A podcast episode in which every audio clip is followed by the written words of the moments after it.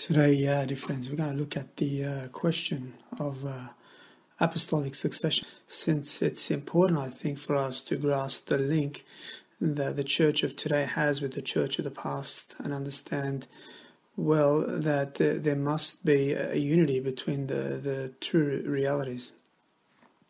So, while we previously looked at the institution of the papacy and showed you how it's uh, historically and uh, biblically founded, today we going to look a little bit at this whole notion of uh, apostolic succession in order to grasp its importance uh, in relation to the church of today. So, in the Creed, uh, we recite, I believe in one holy Catholic and apostolic church. Those are that those one holy Catholic and apostolic. Uh, the uh, the four marks of the church. There are four positive marks, which, when all four are present, uh, will tell us that there is present uh, the one true church founded uh, by our Lord. And, and this uh, this apostolic, uh, this uh, notion of apostolic, uh, is related to this question of apostolic succession, since the the church that Christ founded must be able to trace her doctrine, her orders, and her mission to to the apostles of our Lord. Uh, and so it's by this uh, apostolic succession uh, that we, we refer to, and, and by it we mean namely that lawful succession of the hierarchy from the apostles by means of orders validly received, while simultaneously having transmitted the same faith uh, that there was held by the apostles. And so it's in this concrete form uh, that apostolic succession is uh, in practice, we could say the uh, unbroken line of bishops stretching back to the apostles who held communion uh, with uh, St. Peter. Why we can ask ourselves, why is this point so necessary? Well, it's what St. Paul points out uh, in his letter to the Romans. Not enough uh, that uh, that the priest be ordained and that he preach, but that he must be sent. And that's why St. Paul says in his letter to the Romans, how shall they preach unless they send, uh, are sent? And it's uh, what the, the prophet Jeremiah, in, in the word speaking in the mouth, the peace of God, so, laments in the Old Testament. He says, I, I have not sent these prophets, yet they ran. I have not spoken to them, and yet they prophesied. In other words, it's what St. Paul points out uh, in the New Testament uh, in his letter to the Hebrews no man should uh, take honor of the priesthood upon himself, but he that is called by God, as Aaron was, and they are called by God by the, the formal uh, voice of the church. In other words, it's by this apostolic succession that we are to know the true church from all uh, false uh, uh counterfeit claimants uh, uh, by means of this reality of there being a perpetual and uninterrupted succession from the apostles in their, their doctrine, in their mission, and in their orders. The apostolic succession uh, makes manifest the, we can say, organic connection between the church today and the church of the apostles. If a, a church cannot trace its history back by an unbroken line, step by step from the present uh, to the apostles, then we can say it's not uh, the true church. And commenting and explaining this point, the Catechism of the Council of Trent uh, states very well for us that uh, all therefore might know uh, which was the Catholic Church, the Fathers, guided by the Spirit of God, added to the creed the word apostolic. For the Holy Ghost, who presides over the Church, governs her by no other ministers than uh, those of apostolic succession. So we can see uh, its importance in grasping the true church from the false church. But here I think that it's important to make a, a very clear distinction as regards the uh, the apostles and their successors. So the primary role of the apostles was to tell us what the faith is, uh, what what our Lord uh, instructed them, what the Holy Ghost inspired them to explain. To their primary role was to give us the faith, the truth, the doctrine that they received from our Lord.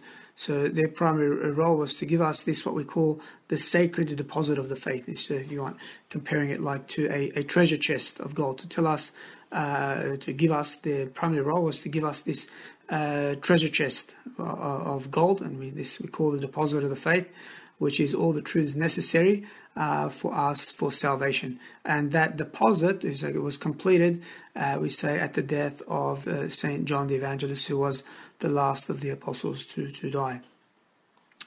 The the successors of the apostles, their primary role is not to give us or to tell us uh, uh, what the, the deposit of the faith is, because that was already done by the apostles. Their, their role is to uh, simply hand on that sacred deposit of the faith that was communicated to, to the church from the apostles. Their role is to teach it, to clarify and to expound on it, uh, but they have no authority to undermine it, go against it, or replace it with their own ideas. This would make them reprehensible, if you want, or schismatic or heretical, depending on their own degree of departure from that deposit.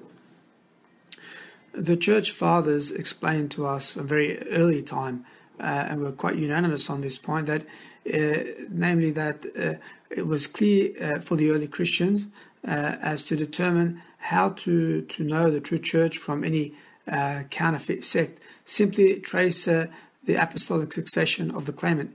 Did the teaching and the teachers come down from the apostles and the legitimate successors? If yes, then it's the true church. If not, then it's uh, this is a, a counterfeit uh, church. And we're going to expound this point later on when we look at the notion of the magisterium.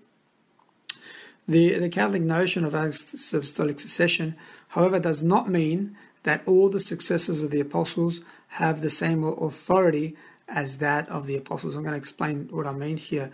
Because the apostles were themselves given a particular gift, particular prerogative, uh, which granted all the apostles a universal jurisdiction.